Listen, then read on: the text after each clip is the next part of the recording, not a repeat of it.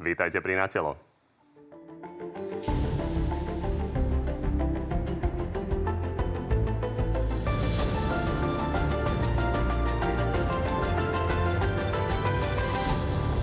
Slovensko zažíva rekordné zdražovanie. Opozícia sa predháňa v kritike vlády, tá sa za schváli, že dohodla zmrazenie cien elektriny. Žiadne opatrenia v oblasti potravín, žiadne opatrenia v oblasti palív. Domácnosti ušetria približne 1 miliardu. Parlamentom neprešla reforma súdov. Podporiť ju odmietla Smerodina.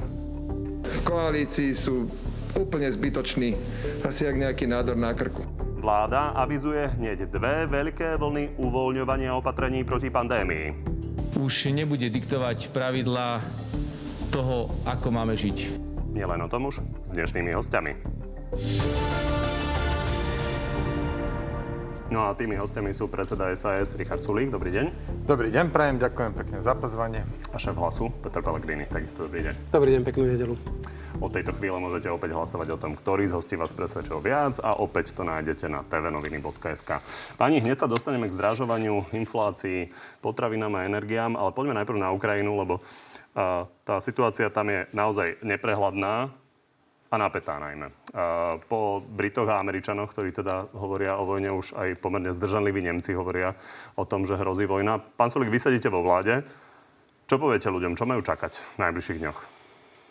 Myslím si, že toto nevie nikto, aj keď e, komunikujeme s našimi partnermi vo zvyšku Európskej únie, tak všetko sú to len dohady, e, či to bude naozaj len cvičenie, ktoré sa teraz o jeden deň natiahlo, alebo Rusko, z toho, ruské cvičenie? Áno, alebo z toho cvičenia zrazu nečakane bude nejaký útok a vpad do Ukrajiny. Toto, toto nevie dnes v podstate nikto povedať. Ja, ja tá situácia, presne ako ste povedali, tiež veľmi znepokojuje, to napätie, to, to by sa dalo krájať. Ja, ja si nepamätám, keď také niečo bolo od studenej vojny. No a chcel by som to len na záver povedať, že som veľmi rád, že máme ministra zahraničných vecí takého, ako ho máme, nášho nominanta Ivana Korčoka, lebo ten je skutočne profesionál. Pán Pellegrini, nikto nechce, aby sa to stalo, ale ak by sa to stalo, ako by malo Slovensko reagovať? No najprv naozaj si veľmi želám, aby sme udržali mier čo najskôr, najdlhšie a dúfam, že aj navždy, ak sa bude dať. Chcem povedať, že veľmi vítam angažovanosť aj francúzského prezidenta, aj nemeckého kancelára, pretože si treba uvedomiť, že ak dojde k vojenskému konfliktu, on zasiahne primárne Európu a strednú časť Európy, nie Spojené štáty ani iné krajiny. Čiže je dôležité, aby veľkí európsky lídry čo najviac komunikovali s Ruskou federáciou a snažili sa udržať toto v mierovom stave. Ak by k vojenskému konfliktu došlo, tak v tej prvej vlne pravdepodobne Slovensko nechcem malovať čerta na stenu, ale ne, nebude čeliť pravdepodobne nejakej vojenskej agresii, ale Slovensko môže mať tri problémy. Veľký migračný posun utečencov, ktorí budú opúšťať e, vojnovú zónu smerom na východ a otázka, či Slovensko dokáže zvládnuť takýto nápor. Po ďalšie, a tu je minister, môže nám odpovedať, či sme pripravení na prípadnú energetickú krízu, ak by sa definitívne kvôli vojne nejakým spôsobom zastavili energetické toky, či už ropy alebo plynu smerom na Slovensko, či vieme nejakým spôsobom to sanovať iným spôsobom ako sme zvyknutí. No a po tretie, samozrejme, Slovensko môže čeliť možným kybernetickým útokom, respektíve nejakým snahou napríklad o výpadok dodávky elektriny a tak ďalej, čo má niekedy väčšie dôsledky ako nejaká vojenská invázia. Slovensko je maličko oproti Ukrajine a nedá sa porovnávať napríklad ani s polskou armádou, ale symbolicky, ak by prišla vláda s tým, že tam chce poslať nejaké zbranie, boli by ste proti?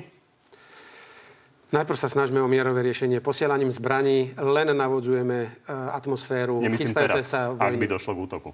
Keď dojdeme k útoku, potom sa Slovensko zachová ako aliančný partner NATO a mali by sme konať súzvuku s alianciou a hlavne súzvuku s veľkými európskymi krajinami, ktoré majú mať snahu stabilizovať túto no, situáciu. Nevedel by som odpovedať lepšie, uh, preto lebo tu Slovensko by hlavne nemalo robiť nejaké solo jazdy. Ak by takému niečomu došlo, aby som si najprv vypočul argumenty ministra obrany, pozrel by som si, čo robia teda, čo robí NATO, však my sme členom NATO, a samozrejme, ako Slovensko je súčasťou NATO a tým pádom budeme postupovať spoločne. Ale Krajiny tiež si robia myslím, nezávislé rozhodnutia. Česi sa rozhodli tam posielať veľkým... napríklad tankovú, protitankovú muníciu. Ale poďme ďalej. Pán Sulik, ostane pri tej robilo... ekonomike.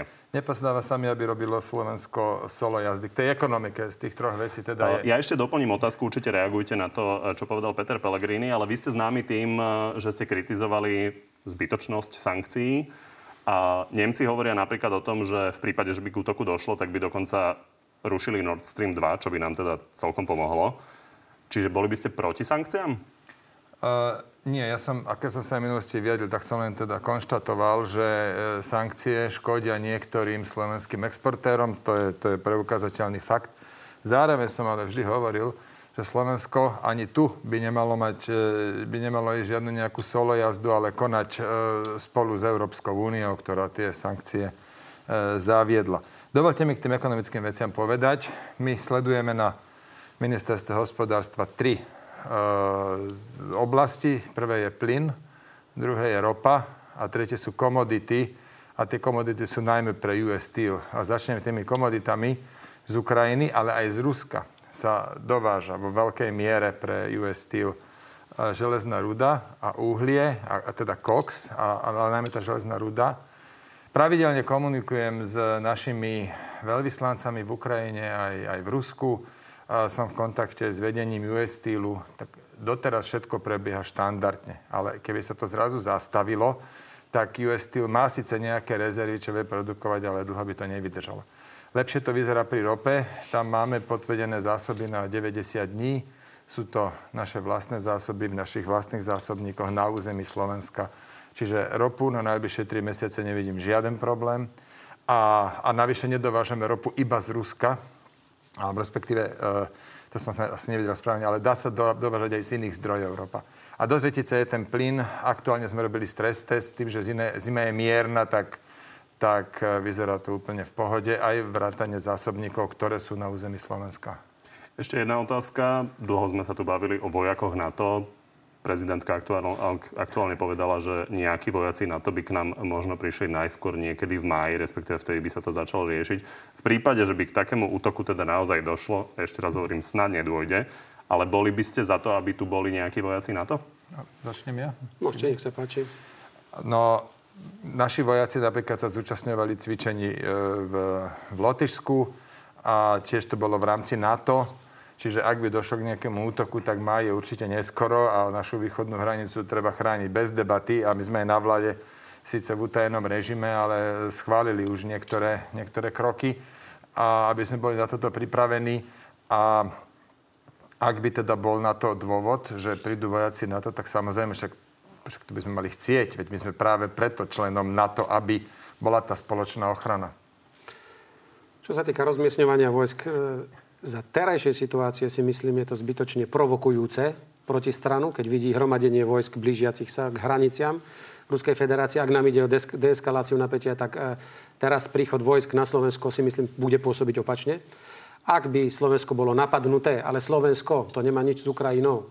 My sme členom NATO a členovia NATO sa bránia, keď je napadnutý jeden z nich podľa článku, to chápem, ktorý sa ja aktivuje. Ja na napadnutie Takže Slovenska. Pri napadnutí Slovenska by ste asi boli za to, ja aby prišlo na to? Momentálne nevidím dôvod uh, aby za tejto situácie bolo potrebné nejakým spôsobom e, zosilňovať e, prítomnosť vojsk NATO na území Slovenskej republiky, pretože momentálne nehrozí e, útok na Slovenskú republiku. Ja len za ministra obrany ešte dodám, že on hovorí, že v žiadnom prípade tí vojaci NATO nemajú chrániť hranicu, že to majú byť prípadne českí vojaci, ktorí by nám pomáhali s kybernetickými hrozbami. Ale poďme na tú infláciu. No, ako to je, však preto, ja som predtým povedal, že tak s ministrom obrany by som ja išiel ako prediskutovať, ale ja teda si nemyslím, že, ak by bolo, že, že našu hranicu treba chrániť až po tom, čo je Slovensko napadnuté, alebo tesne predtým, lebo to už môže byť neskoro. Čiže ja si viem za... Teraz tiež, ako súhlasím, my skúsme to napätie najmä deeskalovať. Moment akutne nevidím potrebu, aby, aby tu vojaci boli, ale viem si predstaviť, že budú pádne dôvody, aby NATO chránilo svoju východnú hranicu, ktorá je z okolností Slovensko-Ukrajinská. Poďme na zdražovanie. V úvode sme si povedali, že naozaj od 90. rokoch, rokov sme takúto vlnu nezažili a opozícia teda, aj Peter Pellegrini, týždne hovoria o tom, že vláda nič nerobí a vláda teda odpovedá pri elektrine zmrazením ceny na 3 roky. Pozrime sa na to. 61,21 v tomto roku, 61,21 v budúcom roku, 61,21 v roku 2024. Sme každej jednej domácnosti ušetrili 500 eur. Pán Pellegrini, ako to vidíte? Ja sa chcem spýtať, že čo pomohli teda občanom dnes? Čo pomohli v týchto týždňoch, v týchto mesiacoch ľuďom, ktorí začínajú mať problém splácať účty za energiu, ktorým začínajú chodiť vysoké zálohové platby, ktorí nevládzu nakupovať v potravinách potraviny, ktoré zdražili nie o priemere 8,5, ale mnohé aj o 20 a ostaňme pri no, Toto nepomáha zatiaľ momentálne nič. Ani seniorom, ani rodinám s deťmi, ani tým, čo robia za minimálnu mzdu, nič. Lebo to sa im len povedalo, budúci rok a ďalší rok vám to nevzrastie tak sme vám už teraz ušetrili. To je asi tak, ako keby som vám teraz, pán redaktor, povedal, že už neskupujete chlieb veľmi drahý za 2 eurá, lebo zrástol pomaly o štvrtinu jeho cena. Ale viete čo, ušetril som vám 3, lebo možno, že bude 5, ro- 5, 5 eur budúci rok. Čiže tešte sa z tých budúcoročne ušetrených. Ale ja sa pýtam, čo spravila vláda dnes pre obyvateľov tejto krajiny, aby zvládli po vzore iných krajín okolitých túto veľkú vlnu inflácie? Nič. Škoda, že ste trochu nenaštudovali problematiku, by ste toto nehovorili. Tak pán Pelegrini. Veď odpovedajte, čo ste tak, spravili pre ľudí. Je to tak, že však nemám povedať, ja hovorím no. o veciach, ktoré sa týkajú môjho rezortu, no. tam sme práve že v Pestiu začali konať. Problém nie sú tohtoročné ceny elektriny pre domácnosti. Jednoducho nie sú. Oni sú trolilinku vyššie oproti minulému, oproti roku 2020 a možno, že nejaké 3 eur mesačne vyššie oproti roku 2021. Toto nenásobne nedeli. Cena elektriny pre domácnosti dnes nie je problém. Ale keď sme sa na to pozreli trochu do budúcnosti, tak problém bude budúci rok, lebo tá budúcoročná regulovaná cena sa už bude vyratúvať z tých dnešných veľmi vysokých. A tam by sme zažili šok, skutočný šok pre domácnosti, to by bolo vlastne začiatkom januára. A nestačí začať vyjednávať v decembri, lebo vtedy už budú mať elektrárne celú svoju kapacitu predanú. Takže my sme začali, ja som začal vyjednávať s vedením, s majiteľmi slovenských elektrární už v septembri minulého roku to bola moja prvá opcia, z môjho pohľadu najlepšie riešenie, ale tým, sme sa nehýbali, tak sme spolu s Igorom Matovičom pristúpili k druhému najlepšiemu riešeniu, to je tá daň.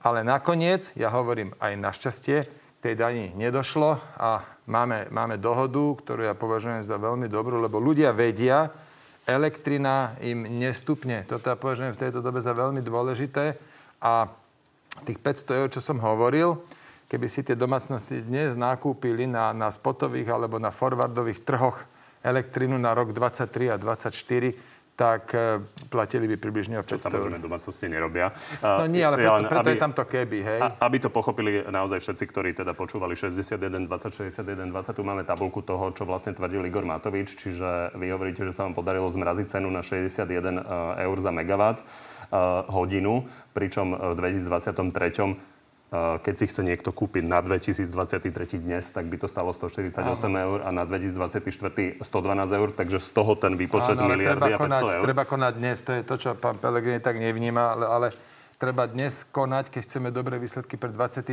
rok. Len ja sa pýtam, čo ideme robiť v 2022, pretože v Rakúsku podľa mňa nie sú hlúpejší od Slovákov.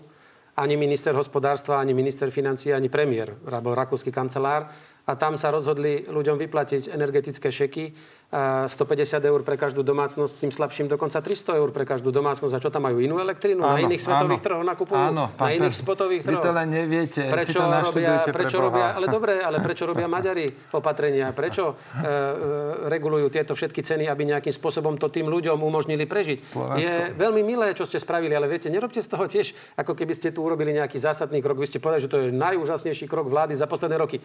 My sme v 2019, keď som bol premiér, prikázali SPP, keďže išli ceny plynu relatívne vysoko hore, že budú predávať lacnejšie, ako im dovoluje regulačný úrad. A bol to náš jednoduchý pokyn a plyn bol lacnejší a nerobili sme z toho teraz e, pomaly oslavy na námestiach. Ja to, čo ste spravili do budúcna, beriem, ak to tak bude fungovať. Otázka je, či bude 124 či 148 elektrická energia. Čo keď bude 58, lebo nakoniec sa niečo na svetových trhoch stane. Potom na čo vám bude táto dohoda? Vidíte, vy by ja ste to pýtam, nerobili, vy by ste čakali ale nie. na... Nechcem vás kritizovať, ale ja sa pýtam, čo tento rok idete ľuďom pomôcť, pretože tento rok majú ľudia hlboko do e, peňaženky. Majú obrovskú infláciu, Áno. platy ste dali zvyšovať minimálne, dôchodcovská inflácia je tak nízka, že ste zvýšili hanebne o 1% dôchodky. Pýtam sa, čo idú tí ľudia robiť z tohto, čo ste im slúbili, je prísľub, že budúci Áno. rok nebudú sa musieť báť. Ale, ale z toho sa dnes nenajedia. Vy chápete, že platy v súkromných firmách nezvyšuje a neznižuje vláda. Tomu rozumiem. Ale ja chápem, že 500 tisíc ľuďom štát nezvýšil aj ako, platy. aj ako kovaný sociálny aj. demokrat chápete, že v súkromných firmách si platy určujú Môžete sami. mi rozprávať vy, čo no, chcete. Ja sa vás pýtam, dokončím. čo ste spravili pre 2022 Cena elektriny, nech to znie akokoľvek čudne, cena elektriny pre domácnosti v tomto roku nie je problém. Problém by to bol budúci rok. A tam sme konali, konali sme v predstihu, kedy sa ešte konať dalo teraz a máme vyriešený 23. 24.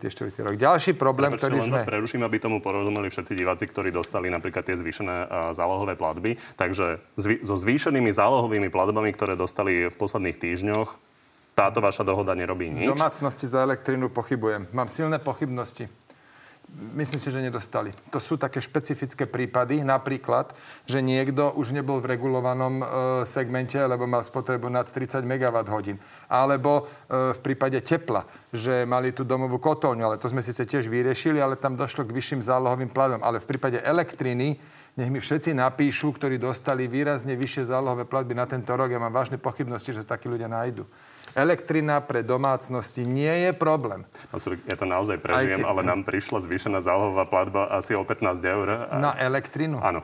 Pošlite mi to, prosím vás, preto, lebo tá cena Musíte mať veľkú a spotrebu. Tá cena je iba v mierne televíznych niž... novinách sme vysielali príbehy dôchodcov, ktorí majú s týmto problém a pre nich naozaj 3, 4, 5 eur zvýšenia Všetky tej zálohovej platby je problém. Áno, môže byť. Môže byť. 3, 4 eur, to som aj vždy hovoril proti roku 2021, že ten priemerný účet vzrastie, avšak oproti roku 2020 na 2021 klesla tá cena elektriny, hej?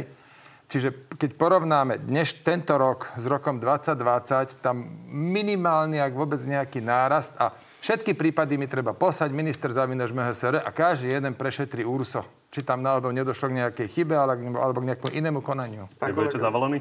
Prosím? Nebudete zavalení? Som presvedčený, že nebudem zavalený. Ja si myslím, že milióny by išli takýchto správ Ale... a podaní. Pozrite sa. Štatistický milióny. úrad... Že neviete, koľko máme domácnosti na Slovensku? 2 milióny. No, 2 milióny. Všetci napíšu, hej? Všetci ale, napíšu. Ale veď, to je také typické, pán minister. Ja viem, že vy ste bohatý človek, vám to nie je. Viem, je jedno, ako tí ľudia žijú, že pre vás elektrika nie je problém. Ale vedľa toho majú aj plyn, vedľa toho majú aj teplo. A keď ja, sa pozriete na štatistický úrad... Ja sa bavím o elektrine. Keď ukončíme elektrinu, Ale vy ste podpredseda vlády a ja vám hovorím. Náklady na bývanie slovenských domácností rastú priemere o 12,6% 12,6% plyn 19,6% elektrina 11,7% No tak asi zdražuje. Obraťme list od uh, tej elektriny, poďme k ďalšej, k ďalšej pomoci, ktorú vláda plánuje. Veronika Remišová už sa tvári, že minimálne niekoľko dní uh, vyjednáva za, za ľudí o tom, že by mala byť nejaká adresnejšia pomoc. Pozrime sa na to. To sa týka jednorazovej pomoci pre zraniteľné domácnosti. Čiže o tomto stále rokujeme v rámci koalície. Faktom je, že o 8 e, vzrástli ceny potravín, takže pre ľudí, ktorí naozaj majú minimálne mzdy alebo nižšie mzdy, tak je to veľký nárast. Čo s tým urobíte? Rozhodne áno, potraviny išli hore. Dovolte mi ešte k tým energiám. Elektrinu teda považujem za vybavenú. Plyn. Plyn išiel tiež hore ale oproti roku 21 iba. Lebo z 20 na 21 bol pokles. Keď v roku 2020 nebola tu žiadna kríza, pán Pelegrini nechodil do televízií, že dôchodcovia alebo ľudia nevedia zaplatiť plyn. V roku 2020, keď bol svet v poriadku, tak je taký aj dnes. Problém s plynom, a to ešte riešime, bude až na ten ďalší rok, kedy tie nové vysoké ceny vstúpia do regulácie na ďalší rok. Do tretice kúrenie. Kúrenie, tam je už väčší problém, tam to nie je, že 2-3 eur pár percent. Bohužiaľ, niektoré teplárne, asi 50 z 338, nenakúpili plyn včas. Andrej Juris, šéf URSA, im e, zavedol taký koeficient, ktorý im dovolil zvýšiť cenu tepla. Najviac si to odskáču e, obyvateľia Humenného. Bohužiaľ, no tak mali tam 12 rokov sociálno-demokratickú primátorku pani Valovú, ktorá to mesto zhumplovala. A výsledok je teraz taký, že musia prudko modernizovať tie ich tepelné rozvody, nevedia to robiť, nemajú z čoho, ale toto je zlyhanie lokálneho manažmentu. Inde tiež išli hore tie ceny za teplo preto, lebo tie, tie teplárne, teda, tí CZT, centrálny zasobovateľ tepla si nekúpili včas ener- plyn. Tu sme zaviedli to, bolo to v pondelok, že dali sme nejakú stropovú cenu. Zastropovali sme tú cenu a keď niekto nakupuje dvakrát drahšie, trikrát drahšie, tak má garanciu, že pri troročnej viazanosti ho plyn bude stať 80 a nie 160. No, no, Ďakujem viete, za slovo. Pre, hovorili ste, že 2020-2019. V 2019 moja vláda aj v 2020 zvýšila platy všetkým verejným štátnym zamestnancom o 10% Inflácia bola niekde na úrovni 1,5-2 Takže kľudne tá situácia bola úplne iná. Reálne mzdy ľuďom rástli a viacej si za výplatu dovolili, ako si môžu dovoliť teraz. Teraz je situácia opačná. Inflácia priemerná, pán redaktor, 8,5. Keď sa pozriete na zeleninu 15% oleje a tuky, ktoré sa považujú pri varení 25% zdraženie a to je len priemer. Ja len, aby sme nešli do úplne populistických to, vyjadrení, lebo ono sa dá to, no, rozhadzovať dobre, tými ale, percentami. Dobre, ale ja len, prepačte, ja jedno pýtam. číslo, že inflácia v eurozóne je 5%, a, takže na Slovensku je vyššia, uh-huh. ale asi by Peter Pellegrini nedokázal ale, zmeniť infláciu ja, v eurozóne. Ja, ja nehovorím, že je to vina pána ministra. Ale ja ako v eurozóne, a keď aj nie v eurozóne, ale ako krajina a premiér stredoeurópskeho regiónu, by som po vzore Polska, Maďarska a iných krajín už mal dávno pripravený balík, ktorým by som ľuďom pomohol riešiť. Pretože, viete, keď dnes sedíte v byte niekde na strednom Slovensku a pozeráte túto reláciu, asi čo vám pomôže to, čo vám tu rozpráva pán minister Sulik, že nejaká tepláreň nenakúpila plyn ten občan z čoho zaplatí? Z týchto rečí ten účet, ktorý mu príde. On čaká, že vláda mu niečo pošla ako pomoc v tejto krízovej situácii, lebo sa pozerá. Poliaci ešte aj lacno nakupujú, ešte aj dostávajú dotácie. Maďari eh, lacno nakupujú, ešte aj dostávajú dotácie. Rakúšanom posiela vláda vyspelému Rakúsku, ktoré podstatne iné priemerné mzdy má ako Slovensko. Po 150 eur každej domácnosti, respektíve balík za 1,7 miliardy. A naša vláda povie, už sme to vyriešili, budúci rok vám nezdraží elektrina. To je všetko. No, len tak ja sa mám právo Rakúsko pýtať. má raz tak drahšiu elektrinu. Ale... Ale energie sme sa teda opustili. Poďme k tým potravinám, respektíve Potraviny, k tej adresnej pomoci. Ja s tým číslom súhlasím, asi 8% je to draženie, je to, je to extrémne vysoké zdražovanie. Následok 10 alebo 12 rokov úplne že žničujúca menová politika, som sa k tomu veľakrát vyjadroval váš stranický kolega, bývalý Peter Kažimír, tam sedí v Národnej banke a Figuborovu robí, ani raz sa neozval, keď, keď mohol niečomu zabrániť napríklad, aby Európska centrálna banka opätovne v roku 2019 nezačala nakupovať dlhopisy. Nie, tam sedel, tam bol ticho, poslušne dvíhal ruku. Dnes sa nám to všetko vracia v celej Európe, aj dokonca aj v krajinách, ktoré eurozóny nemajú, lebo majú moc malé ekonomiky. Áno, potraviny sú problém, ja teda primárne sa snažím riešiť veci, ktoré patria pod ministerstvo hospodárstva. Toto ale rieši koaličná rada. Za ľudí má nejakú predstavu o adresnej pomoci. Áno. Aká to bude? Opakovane som sa vyjadril, všetky takéto kroky podporím, e, ak na nich e, bude nejaká dohoda v koalícii. Hlavné slovo má tu minister financí. Špeciálne potraviny Možno ešte ma do toho aj e, by vedel nejakým riešením prispieť minister pôdohospodárstva, ale určite nie minister hospodárstva. Ale čo máme očakávať od koalície? No, uvidíme, budeme informovať, keď dojde k nejakej dohode a keď, e, keď tú dohodu zverejníme. Určite nechcem predbiehať. Aj no, preto, lebo je to návrh z iných, z iných strán, tak by to nepovažovali za korektné. V tomto napríklad jedno veto ešte potom poviem. Sa zastaneme ministra hospodárstva, pretože Igor Matovič odkazuje každú chvíľku, že keď nenájde pán Sulík peniaze, tak nič nebude. Na zníženie DPH na potraviny s tým nemá nič minister Sulík. Dokonca ani na energetický šek, keď sa vláda rozhodne každému občanovi postať 200 eur na zvýšené faktúry, s tým nemá nič Richard Sulík. To je všetko minister financí Igor Matovič. On si akurát každým ministrom utiera ruky a odznamuje verejnosti, že on vlastne za nič nemôže, že to ministri si nerobia svoju robotu. Ja mám svoj názor na prácu pána ministra Sulíka, ale v tomto má hlavné slovo minister Matovič. A to teraz nie je kvôli tomu, že vás tu chcem brániť, vy na to nepotrebujete odo mňa. Ale padlo mi to dobre, ďakujem. Ale, ale chcem to ľuďom vysvetliť, lebo žiaľ, je to tak a treba hovoriť pravdu. Na druhej strane, keď spomínate pána Kažimíra, prepáč, ja nebudem už ani to komentovať, ale viete, za posledné dva roky, za posledné dva roky, Slovenská republika existuje už 30 rokov skoro e, samostatne. Za posledné dva roky ste o skoro tretinu e, zvýšili dlh tejto krajiny. Myslíte si, že kto nakupoval tie dlžobné úpisy, ktorými ste zatiahli náš dlh až nad úroveň 62%. Z veľkej časti Národná banka Slovenska, Európska centrálna banka za nízke úroky, aby ste to dokázali vôbec áno, financovať. Vtedy nemusela. vám to padlo vhod. Nie, počkajte, pán Pellegrini. Po ďalšie? Nie, počkajte. A kde by ste boli realizovali na, svoj dlh? Na, no, na finančných no, trhoch. Slovensko, za vysoké úroky, a kto by to potom Slovensko splácal? je dostatočne málo zadlžená krajina na to, aby sa vedela financovať. Počkajte, dokončite, aby sa vedela financovať aj, aj mimo Európskej centrálnej Len vám poviem, že vtedy vám je banka a Národná banka v poriadku. No teraz sa vám to vyvrátil. Není mi ale vám poviem, áno, ja viem, čo príde. A, ja, a to, ale aby zase občania vedeli. Áno, Európska centrálna banka za chvíľku zvýši úroky, úrokové sadzby. To vy vítate, konečne pribrzdí e, toľko ano, peňazí. peniaze nebudú stať nula. A tak ďalej. No len oznámem potom verejnosti, že to, po čom vy voláte, spôsobí to, a už sa to začalo, a ešte to nezačalo na základe rozhodnutia Európskej centrálnej banky. Ľuďom popri tomto celom marazme, keď im budú končiť fixácie, porastú hypotéky, porastú hypotéky a na to ich treba dobro, dobre upozorniť vopred, pretože každému, komu sa budúci rok alebo aj tento rok skončí fixácia, vám garantujem, že bude mať drahšiu splátku hypotéky a to ľudí por- zraní druhýkrát lebo nepomáhame ani pri tejto inflácii. Toto netvrdím, že vláda má riešiť. To je bankový trh. Tak. Len vás upozorňujem, že sa to stane. A to je to, po čom vy voláte, že majú banky priškrtiť prísun peňazí a znižiť tak tlak na infláciu. Len informujem, že tým miliónom ľuďom, čo majú hypotéky na krku a tešia sa z nízkych úrokov, sa skončila táto radosť a budú sa mať ešte horšie. Tak len aj to tým ľuďom povedzme, takže tu obviňovať Európsku centrálnu banku, to je naozaj príliš také jednoduché a ešte napísať, že, mini, že guvernér berie tam plat vysoký za nič.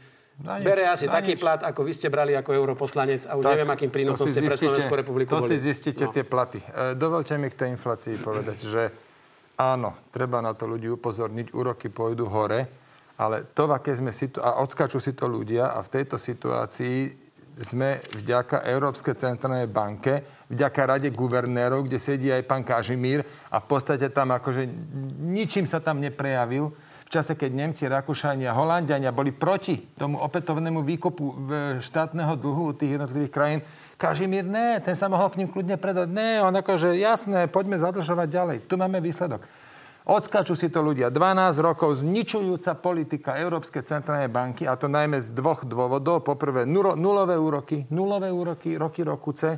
Po druhé, takéto obrovské masívne vykupovanie štátneho dlhu. Teraz je tu na stole účet, inflácia, inflácia vyletela hore a keď nechceme zlikvidovať e, menu euro, povedzme nejako, že obrovskou infláciou, alebo tom, tým, že svetoví investori prestanú už úplne euru veriť, neostáva nič iné ako zvýšiť úroky. A odnesú si to ľudia. Odnesú si ľudia rozhodnutie takých typkov, ako je Kažimír, Makúch, a ešte neviem, kto tam bol. Jednoducho, toto je výsledok. Viete, ale povedzte Dobre. ľuďom aj potom iba jednu vetu. Že ne, nerobme z tohto naozaj váš výmenu vašich názorov na, povedať, na menovú politiku uh, Európskej centrálnej banky, lebo myslím, nie, nie. že dôležitejšie je, že na čom sa ide dohodnúť koalícia. Ja by som len doplnil, pán... Tie úroky sa zvýšia minister, bez ohľadu na naše rozhodnutie. Že je najhoršie, ale viete čo? Že Slovensko pod vašim vedením nedokáže ani len to využiť, že je k dispozícii dostatok finančných prostriedkov. To má pôsobiť ako stimul pre rozvoj národného hospodárstva. A žiaľ, Slovenská republika sa e, zriecha z krízy pomalšie ako všetky ostatné konkurenčné krajiny v eurozóne. Čiže vy ešte ani tie voľné peniaze neviete použiť na investičné stimuly do slovenskej ekonomiky a ideme pomalším rastom,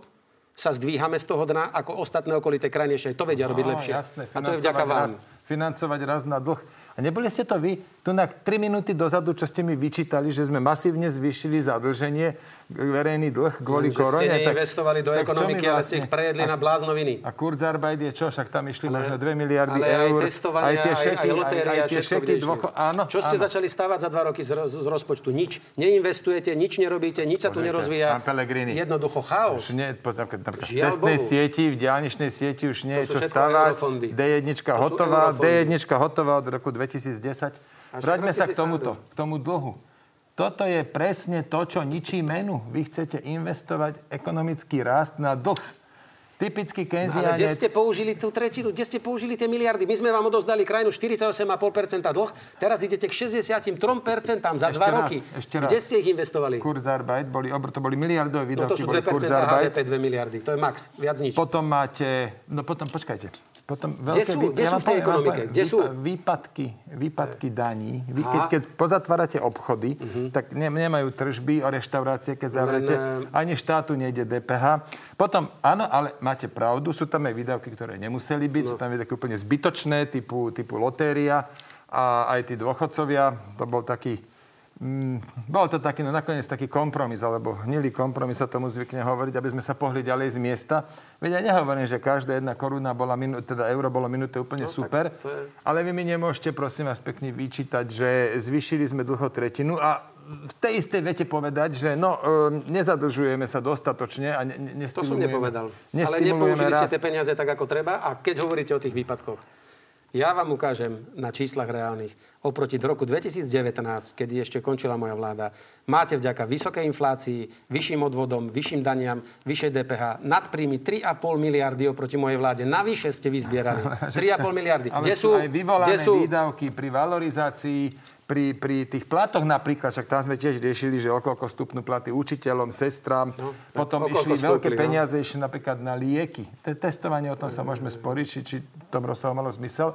Ale napríklad lieky proti covidu, ja to vidím na vláde, keď to minister zdravotníctva predkladá, to sú akože palety. Normálne som prekvapený, že 5 tisíc, 10 tisíc e, dávok nejakého lieku a bum, účet 70 miliónov. Dobre, už sme otvorili naozaj desiatky tém, a, takže ešte sa vrátim k tej pôvodnej otázke. Veronika Remišová teda chce prísť s nejakým balíkom pomoci. Aspoň nám povedzte, komu konkrétne by ste chceli pomôcť, akej skupine obyvateľstva. Tak tí, ktorí to budú najviac potrebovať, čak ako komu máme inému pomáhať? Tomu rozumiem, Jasné. ale od akého príjmu povedzme. Ale toto ešte raz, pán Kovačič. Ja tu čakám v prvom e, rade návrhy od ministra financí. Ten stráži štátnu kasu, on je zodpovedný, či deficit alebo verejný dlh a on, k nemu prichádzajú daňové príjmy, od neho musia prísť aj návrhy na daňové výdavky. Komu treba z vášho pohľadu pomôcť?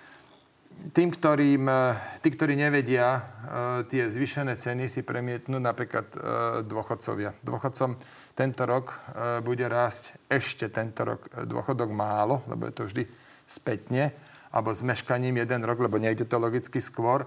Tak napríklad myslím si, že dôchodcom jednorazová pomoc na tento rok pri potravinách určite áno. Treba ešte pripomenúť, a to ste tiež ešte nepovedali, pán minister, že ešte aj tých 61 eur na začiatku relácie, to nie je pre každého občana pre každú fyzickú osobu. Ja som počul ešte, že Igor Matovič ide rozlišovať ešte aj domácnosť, lebo tam, kde majú nejaký veľký dom a kde majú bazén, povedal, povedal že, nebude, že nebude im pomôcť to vyhrievať. Čiže aj tu ešte očakávajme, že nemôže 5,5 milióna občanov a 2 milióny domácností si myslieť, že každý dostane tých 61 eur, lebo ešte aj tam idete dovolte povedať podmienky, lebo ešte ste ich nepovedali. Nepovedali, dovolte mi to vysvetliť.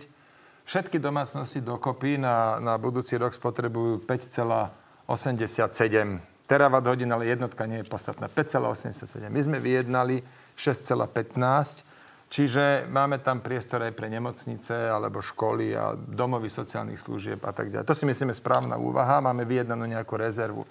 No ale keď sa teraz zamyslím, že či naozaj nejaký, nejaký milionár, ktorý má ten bazén a vykuruje elektrinou bazén, či štát mu musí nutne garantovať e, tú nízku cenu, alebo či vie nájsť napríklad nejaké maličké kaderníctvo, ktoré sa teda hodne borí, však sme ich zatvorili dostatočne krát, či nie je rozumnejšie tých našich 6,15 terawatt hodín, čo máme vyjednaných, čo máme v tej nízkej cene, či radšej to zo, zo pár milionárom zobrať a dá to povedzme tej kaderničke, dá to nejakej malinčkej kaviarni e, na prízemí bytového domu a tak ďalej. Toto Čiže bude jasné kedy? Toto bude, takto, na toto, teraz je to už suchu a my máme na toto vlastne celý rok, lebo toto musíme vedieť v novembri napríklad. Hej. Dobre pani, poďme ďalej na dianie v koalícii. S tým súvisia napríklad aj tie uh, stovky miliónov, ktoré by sa mohli investovať do ekonomiky. A neprešla ale súdna mapa a tie peniaze z Bruselu sú tým pádom ohrozené a teda teda SAS si s Borisom Kolárom vymienialo štiplavé odkazy. Už ste povalili vládu pani Radičovej, už ste dokonca povalili vládu Igora Matoviča. To nám pri, prináša SAS. Napriek tomu sa dohodnete na tej súdnej mape? No, spravíme všetko preto. Je to dôležitá vec, aj, aj preto, aby plán obnovy prešiel. Maria Kolíková tam urobila veľký kus roboty a jednej veci sa jej chcem zastať, pretože však ja mám s ňou dočenia na dennej báze. V jednej veci sa jej chcem zastať. Ona naozaj akože chodila diskutovať, jak na klavír s každým, kto len, čo len mikrozáujem prejavil, tak si s ním telefonovala, alebo sa väčšinou stretla. A teda nie je korektné jej vyčítať, že nediskutovala okolo tej reformy dosť. A urobila veľké ústupky, urobila dokonca Boris Kolár si z nej robil srandu, že o, to je také škatule, hybte sa, to si možno pamätáte. Čiže to robil preto, lebo Maria Koliková mala snahu mu ustúpiť. Viete, no tak keď neustúpi, tak, tak ne, nevie vyjednávať. Keď ustúpi, tak škatuli, hybte sa. No keď do, a, a na toto ja hovorím, aj teda Borisovi Kolárovi konkrétne, kto chce byť, palicu si nájde. K padu vlády sa vyjadrovať nebudem, to je téma, ktorá bola miliónkrát prediskutovaná. Ide tu o tú dohodu.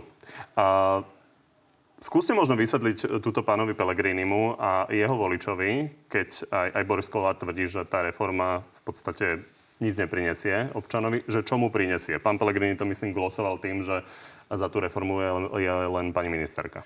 Nie, to nie je pravda.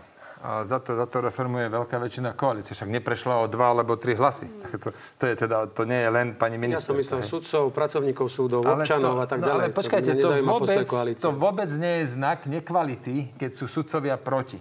Preto, lebo veď to, to, že máme súdnictvo v dezolátnom stave, to nie je stav, ktorý padol z neba, ale ktorý vytvorili súdcovia, lebo si pomýlili nezávislosť so svojvôľou. Nepamätáte sa tam 70 miliónov zmenku? Nejaký, nejaká súdkynia to Kočnerovi normálne odklepla. Alino Baránik mal výrok v, par, výrok v parlamente, neviem čo, bum, 200 tisíc pokuta. Ako však sudcovia spôsobili ten dezolátny stav nášho súdnictva. A všetkých neurážajme. A, a sudcovia spôsobili ako, ako blok, blok, a akurát bolo Združenie za otvorenú justíciu, čo malo 5 ľudí, malo, a, a potom sa tam asi 100 ďalších sudcov pridalo, pridalo z 1400, čo mali odvahu sa postaviť Harabínovi. 10 rokov. Smer vy ste tam vtedy tiež boli, pán Pelegrini. Držali ste tu Harabína 10 rokov v tom súdnictve. Výsledok je dezolátne a do veľkej miery skorumpované súdnictvo. Čo si myslíte? To je náhoda, že neviem koľko, 10 sudcov sedí v base? A teraz to chce Mária Kolíková upratať. A keby došla s reformou, kde sudcovia povedia, Ježiš, to je výborné, tak ja by som možno, že išiel s Máriou ja diskutovať, že poďme to prehodnotiť, tá reforma bude zlá. Ja len Čiže... pripomeniem, že napríklad aj Juraj Šeliga tvrdí, že toto je jej riešenie, nie je to správne. No ale tak nech povie, čo je správne, nech si s Máriou Kolikovou sadne, lebo konkrétne Jurovi Šeligovi Mária Kolíková nevedela, že vôbec má nejaké výhrady. To, to sa ona dozvedela prakticky pri hlasovaní. Ale toto treba sa jej spýtať. teraz... Pán predseda, to dlhodobo tvrdíte, ale ja som tu mal Juraja Šaligu, neviem, či to bolo 3 či 4 týždne dozadu a on hovoril, že tá reforma neprejde tak, ako ju Maria Kolíková navrhla. Ale jeho osobné, jeho osobné výhrady boli aké? Lebo ja, neviem, možno, že ich Marii Kolíkovej povedal, pokiaľ viem, Maria má ako fakt snahu všetko možné zapracovať, čo chceli, len pointa reformy, a teraz dojdem k tej otázke, že vysvetliť voličovi pána Pelegriniho, reforma, zmysel reformy je taký, že rozsudky budú odbornejšie a budú spravodlivejšie a to najmä z dvoch dôvodov. Odbornejšie budú preto, lebo dojde k špecializácii súdcov. Že budete mať súdcov, ktorí robia len rodinné právo a nerobia všeho chuť. A po druhé, tým, že sa zväčšia tie územia, kde, sa, kde, kde, kde, kde je pôsobenie jedného súdu, tak vy zvyšite aj počet prípadov a máte výrazne vyššiu náhodilosť pri pridelovaní tých prípadov. Z tohto fungoval Kočner, presne vedel, Bratislava 5, tam na tom súde sa robí konkurzné právo, presne vedel, tam sú traja sudcovia, z toho jedna pani sudkynia bola na materskej dovolenke, mal, už, už, už hneď mal 50% šancu, keď sa potreboval a tak ďalej. No. Ešte jednu vetu, lebo už sme pri súdnej mape, len aby sme pripomenuli, že pán minister nám potvrdil, že pre rok 2022 vláda zatiaľ neprijala žiadne opatrenie na pomoc ľuďom so zdražovaním. To je jedno, či energii, potravín, benzínu a všetko. Zatiaľ nič. Len nejaký prísľub, že budúci rok nám nezdraží elektrina. Len aby to bolo jasné. Počkajte, Nič. a tie kotolne, teraz som to tu vysvetloval, že zastropovali no, sme cenu. Keď sa dostaneme k, k tomu súdnictvu, tak len pripomínam, keď už tak o ňom rozprávate, aké je zdevastované, že ho devastovala aj pani štátna tajomnička Kolíková, ktorá bola spolu, no. spolu so Žitňanskou, bola súčasťou bývalej vlády. Ano. Takže aj ona teraz nemôže sa tváriť, že to je nie je dielo, keď už tak chce očierňovať Ale teda priznávate, že smer súdnictvo. devastoval súdnictvo. Nie, nie, vôbec nie. A nedovolím urážať súdkynia a sudcov poctivých len kvôli tomu, že pár desiatok niekde sklzlo na šikmú hranu a tí sklznú bez ohľadu na to, či budú na nejakom súde, čo sa bude volať Mestský súd, alebo budú, budú na nejakom vesmírnom súde. Keď raz má niekto v sebe korupčné správanie, môžete ho presádzať z kancelárie do, kalenca, do kancelárie bude robiť. Pani Koliková je naozaj jediná, kto tú súdnu reformu podporuje. Nepočul som ani občanov, nepočul som ani úradníkov vyšších súdnych, ani sudcov, ani asistentov sudcov, ani advokátov, ani prokurátorov, nikoho, ani policiu, že by to vôbec s tým niečo súhlasili. A poďalšie, keď vy ste takí na tie Excely, ja som očakával, že pani Koliková nepríde tu len rozprávať, že potrebuje väčšiu budovu a špecializáciu, ale že povie, áno, pán občan, garantujem ti, dneska trvá v tejto veci 2,5 roka e, konanie, po mojom opatrení do roka sa to skráti na 1,3 roky a po, po dvoch rokoch tu budeme mať za 7 mesiacov spravodlivý rozsudok. Nič takéto, Fúha. žiadne čísla, nič. Počujte, mňa by v živote nenapadlo, však... že Pelegrini chce Excel, to je, to je s radosťou vám ho vybavím. Pekne, len by som to chcel vidieť, lebo ak to má niečo priniesť, tak nie len pokúpiť nové budovy, popredať druhé štátne budovy a povymieňať predsedov súdov. Zatiaľ len toto jediný efekt z celej reformy. A to, čo vy hovoríte, to je také fajn, to dobre znie, len sa pýtam, ktorý sudca by bol proti tomu, aby sa nemusel venovať 380 agendám, ale len dvom? Žiadny. Každý sudca, ktorý robí rodinu, bude rád, keď bude robiť len rodinu a nebude musieť robiť nejaký iný typ súdnych konaní. si poznačiť. Excel vybavím. Pre špecializáciu, pre špecializáciu nepotrebuje žiadny sudca, aby, ho, aby bol proti reforme. Lenže táto reforma zbudzuje viacej odporu, není pre nikoho a je momentálne zbytočná. Pán minister, vy to glosujete, ale na druhej strane nebola chyba dať občanom niečo uchopiteľné, napríklad skrátenie súdneho konania povedzme o 2 o 3 roky? Presne tak. Ja, ja teda neviem, ako to najmä v tej prvej fáze, ako to Maria Kolíková komunikovala, ale všeobecne vám po, môžem povedať, že áno, keby možno, že aj na toto viac dbala, ako iba na samotnú reformu, že aj tá komunikácia, tak asi, asi by to bolo dnes ľahšie. No tak ale zase nie je to chyba, ktorá by sa nedala napraviť. A určite súhlasím s vami. Treba viac komunikovať v tej reforme. Áno. A možno, že aj takto. Ďakujem za tip skúsime sa nad tým zamyslieť. A nie je pravda, že Maria Koliko je jediná, ktorá tú reformu obhajuje, lebo ja som druhý. Okay, Sme dvaja, no, tak. A zvyšok poslaneckého klubu a väčšina koalície rovnako. Uh-huh. Nie, nie väčšina parlamentu, bohužiaľ, ale väčšina koalície áno. Zastavme sa ešte pri dianí pri kauzách. Aktuálne sa na súd dostala veľká kauza Mýtnik, v ktorej figuruje oligarcha Jozef Brhel a bývalý šéf finančnej správy František Imrece. Pán Pelegrini, v tej obžalobe sa píše, že cez utajené zmluvy vyplatila finančná správa vyše 50 miliónov eur a hodnota tých systémov je ani nie 9. Čiže tí páni nás mali teda okradnúť o 40 miliónov, to by sa celkom hodilo na, povedzme, zvýšenie dôchodcovskej inflácie. Uh-huh. Nie je to hamba? Bolo to za bývalej vlády? Čo, počkajme, či to tak aj bolo. Nebolo? Ja neviem. Počkajme si na pravoplatný rozsudok a znalecké posudky. Ja neviem, či je to pravda, čo napíšu páni vyšetrovateľia, čím ide obžaloba na súd. Počkajme si na spravodlivý súd. A ak to potvrdí súd, že to tak bolo, potom vám na to budem odpovedať, že to je hamba. Ale pokiaľ to je len napísané, a kde viete, že zatiaľ ešte nikto nebol ani nič odsúdený, mnohé obžaloby sa vracajú naspäť a tak ďalej. Ja to nebudem určite komentovať, ani sa nedám vtiahnuť do tejto debaty. Keď to bude, tak sa vám k tomu určite neotočím chrbtom a odsúdim takéto konanie, o ktorom som nemohol vedieť, ale o ňom určite musel vedieť pán Imrece, pretože on bol prezident finančnej správy. Ale pokiaľ to nie je právoplatný rozsudok, sú to všetko len dohady a domnenky. No, sú to výsledky vyšetrovania a ide to na súd zrovna kauza Brhal. to dopadne. Ale aké však, dobre, to neuteče, jasné, ja súhlasím. To, to je rozumný postup, komentujte, keď bude nejaký z tých gavnerov odsudených, ktorým sa tak strašne dobre darilo za, za vlád Smeru. A ja by som chcel povedať k tomuto dve veci, čo sa týka ministra, ministerstva hospodárstva. A SPP, matka, to je vec, ktorú Robert Fico kúpil okolo roku 2014 e, do, do štátneho vlastníctva 6 rokov po sebe robila stratu 80 až 100 miliónov eur ročne. Pol miliardy za 6 rokov stratu. Samotná matka. Len tá strata bola kašírovaná, bola prekryvaná tým, že mala ešte bohaté cery, ktorí každý rok odvádzali zisk. Teraz už samotná matka je v zisku a to nám napríklad umožnilo stropovať ceny plynu pre teplárne, ktoré si zanedbali tú svoju povinnosť pri nákupu a to platí už i hneď teraz, tento rok. To hovorím len preto, lebo si povedal, že sme tento rok nespravili nič. To je jedna vec, čo som chcel spomenúť. Druhá vec, že napríklad aj Javis má nový manažment a hospodária, e, teda fungujú hospodárnejšie a napríklad si mohli dovoliť po asi 30-40 rokoch neriešeného problému vyzbierať všetok radioaktívny odpad z nemocníc a zdravotníckých zariadení Teraz sa to riadne uskladní a zlikviduje. V Javise, v Bohuniciach sa to uskladní a potom sa to zlikviduje. Poďme ale ešte k systému spravodlivosti. Pristavme sa pri generálnom prokurátorovi, lebo z koalície stále viac zaznieva možnosť, že by sa nejakým spôsobom upravovali pravidlá a zákony.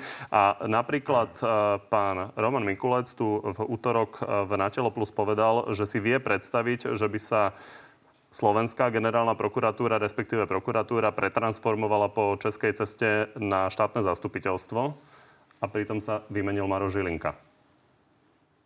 Ja by som bol za to, aby sa zmenila štruktúra generálnej prokuratúry na štátne zastupiteľstvo. Vrátanie zmeny šéfa. No áno, v takom prípade aj vrátanie zmeny šéfa. Toto sa môže udiať? Neviem to povedo, povedať teraz. Ja to počujem prvýkrát. Ale v zásade mali by sme byť opatrní, že naozaj s takými že účelovými legislatívnymi zmenami, keď chceme doceliť personálnu zmenu, tak riešme personálnu zmenu a nepoďme meniť teraz celý zákon. Lebo to štátne zastupiteľstvo to chce naozaj dobre prediskutovať. Ale to sú nápady SAS. A dlhodobo. viete čo, nie, dlhodobo práve, že nie. Mali sme to niekedy v minulosti. Neviem, či to máme v programe. Myslím si, že skôr nie v roku 2020, že sme to mali, ale toto je, lebo ja som počul aj protichodné na to, aj z Čiech, že napríklad, že nie je to nejaká veľká sláva. Neviem z voleja povedať, rovno priznávam, neviem z voleja povedať, čo máme napísané v našom programe na 2020. Niekedy v minulosti sme to mali, ale myslím si, že to sa už zmenilo. A treba to, ja nehovorím teraz nie tomu štátnemu zastupiteľstvu, ale áno, poďme to prediskutovať.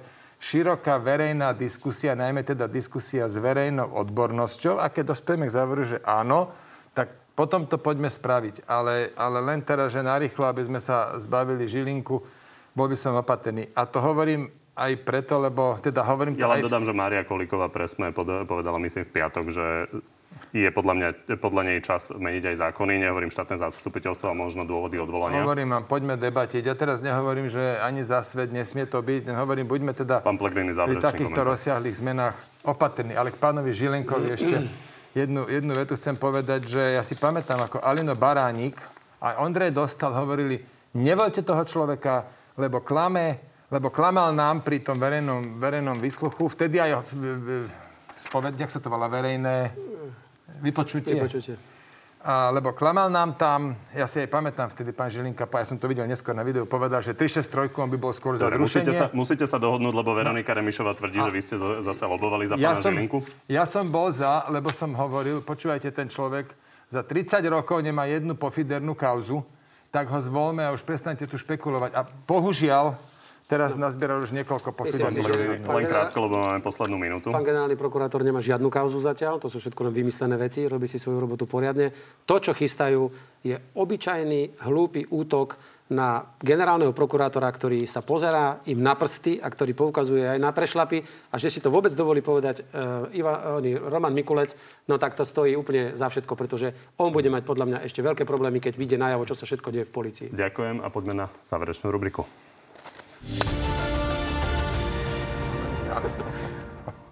Začnem Petrom Pelegrínim. Smero poslancov, ktorí hlasovali za obranu zmluvu, píše ako o vlasti zradcoch, amerických agentoch, koaličných potkanoch a tiež, že majú už na veky vypalenú pečať hamby na čele.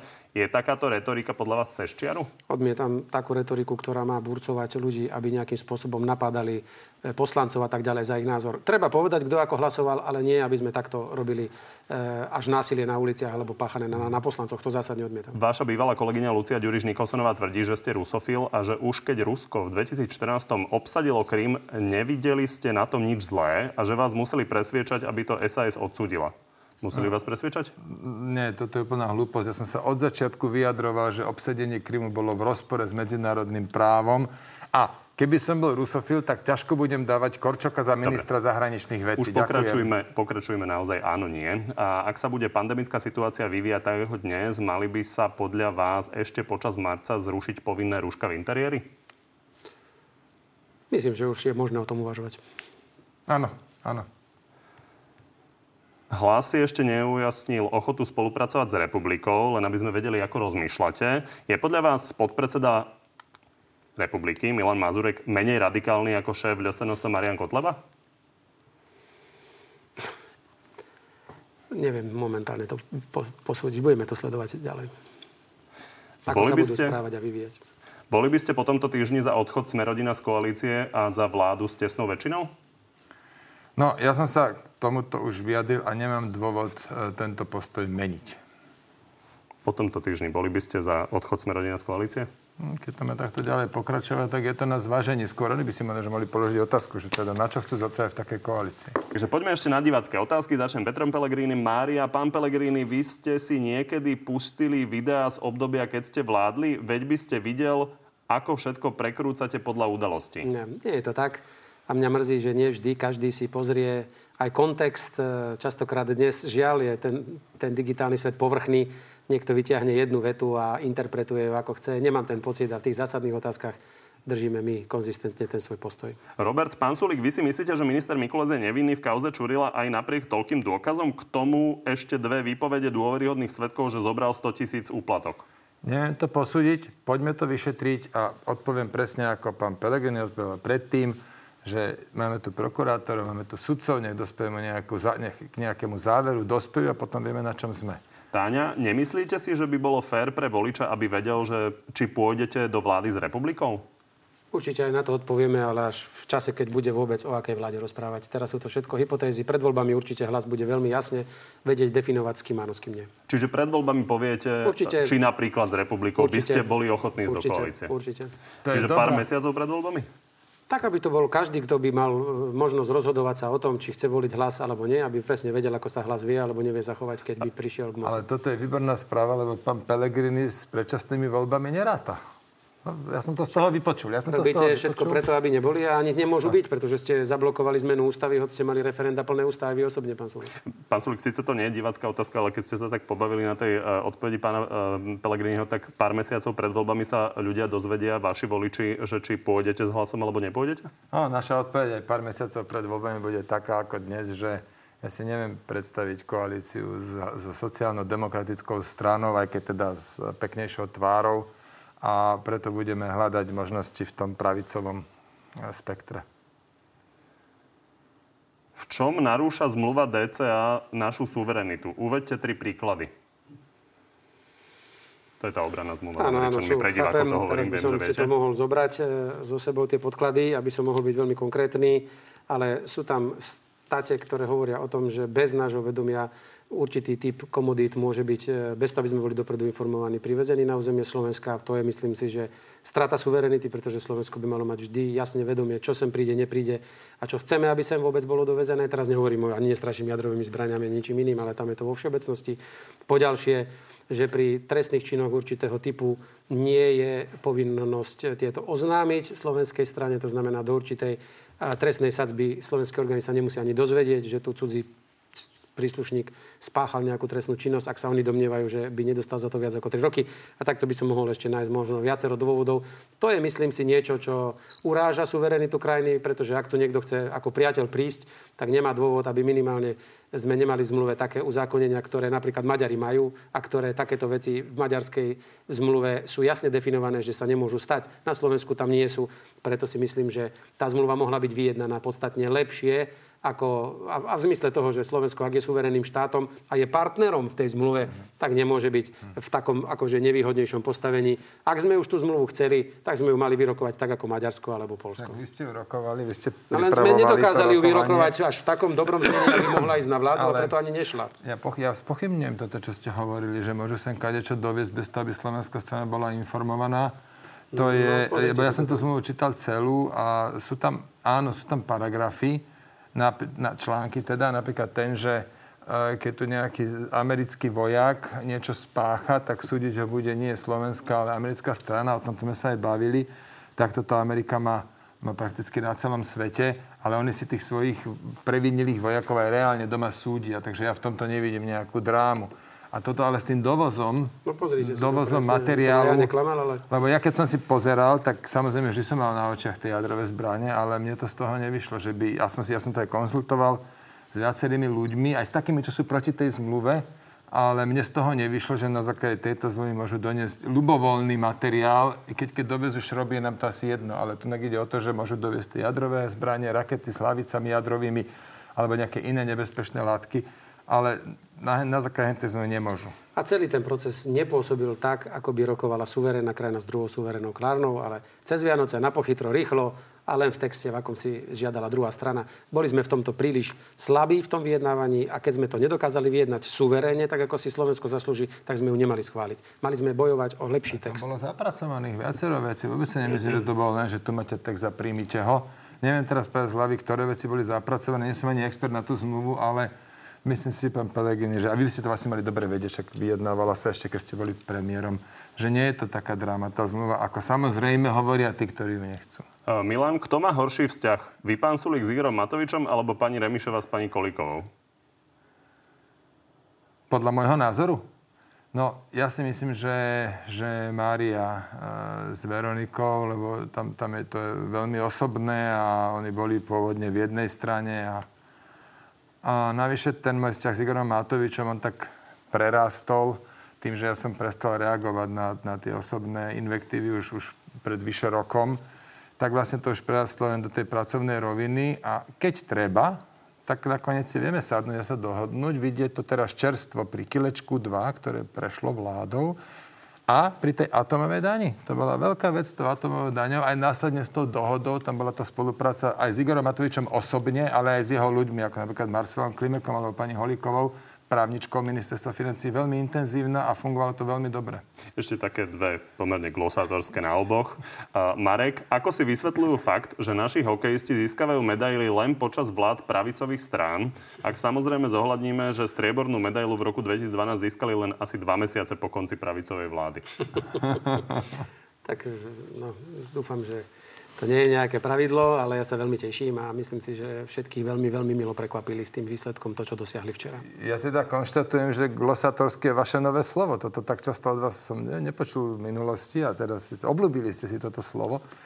No, čo sa týka hokejistov, akože klobúk doli, dolu, pre mňa majstri sveta a, a fakt sa snažili a makali o život, aj keď prehrali, strašne makali. Radosť pozerať na nich, aj keď ten zápas na nešťastie prehrali ten o postup do finále. Aký by mal byť vek odchodu do, do dôchodku pre politika? Rozhodne volič tým, že politika nezvolí. Nám Bela Bugár, Bela Bugár presne vedel, že jeho vek, vek odchodu do dôchodku bol, neviem, koľko môže mať Bela, 62? Ja si myslím, 65. že by to malo byť e, v čase teraz bez ohľadu na to jeho na, na fyzický vek. Vtedy, keď e, už sa v politike drží nie kvôli ľuďom, ale už len kvôli sebe vtedy by už tam nemal byť. Pokiaľ ho tam tlačia ľudia, súhlasím, tak kľudne nech robí aj 50 rokov, ak ho ľudia majú radi. Ale ak robí všetko preto, len aby sa zubami nechtami udržal v nejakej politickej funkcii, tak, tak to si myslím, to si myslím, že... A to ešte vždy nájde nejaký spôsob, ale to už musia ľudia vycítiť, kedy už ide politikovi viac o seba, ako no. o ľudí a o štát. Pri tých, a vtedy priamých, to treba pri tých priamých voľbách je to jasné, ak facka. Už skratka, e, Pavel Frešo tu bol dve obdobia, už skratka mali dosť, aj sa im nepačilo nejaké kauzy, zvolili si nového župana to sa stalo s primátormi, chceli vala, sviežu krv. Čiže ja si nemyslím, že tu treba niečo stanovovať. Je rozhodne suverén. Ďakujem, že ste prišli do Markizy. Ďakujeme za pozvanie. A ja ďakujem za pozvanie. Peknú nedelu prajem všetkým. Z dnešného na telo je to všetko. Vidíme sa opäť v nedelu, no a v útorok popoludní máme pre vás v pravidelnom čase na TV novinách na telo plus, tentoraz ministerkou spravodlivosti Mariou Kolíkovou. Príjemný zvyšok nedele.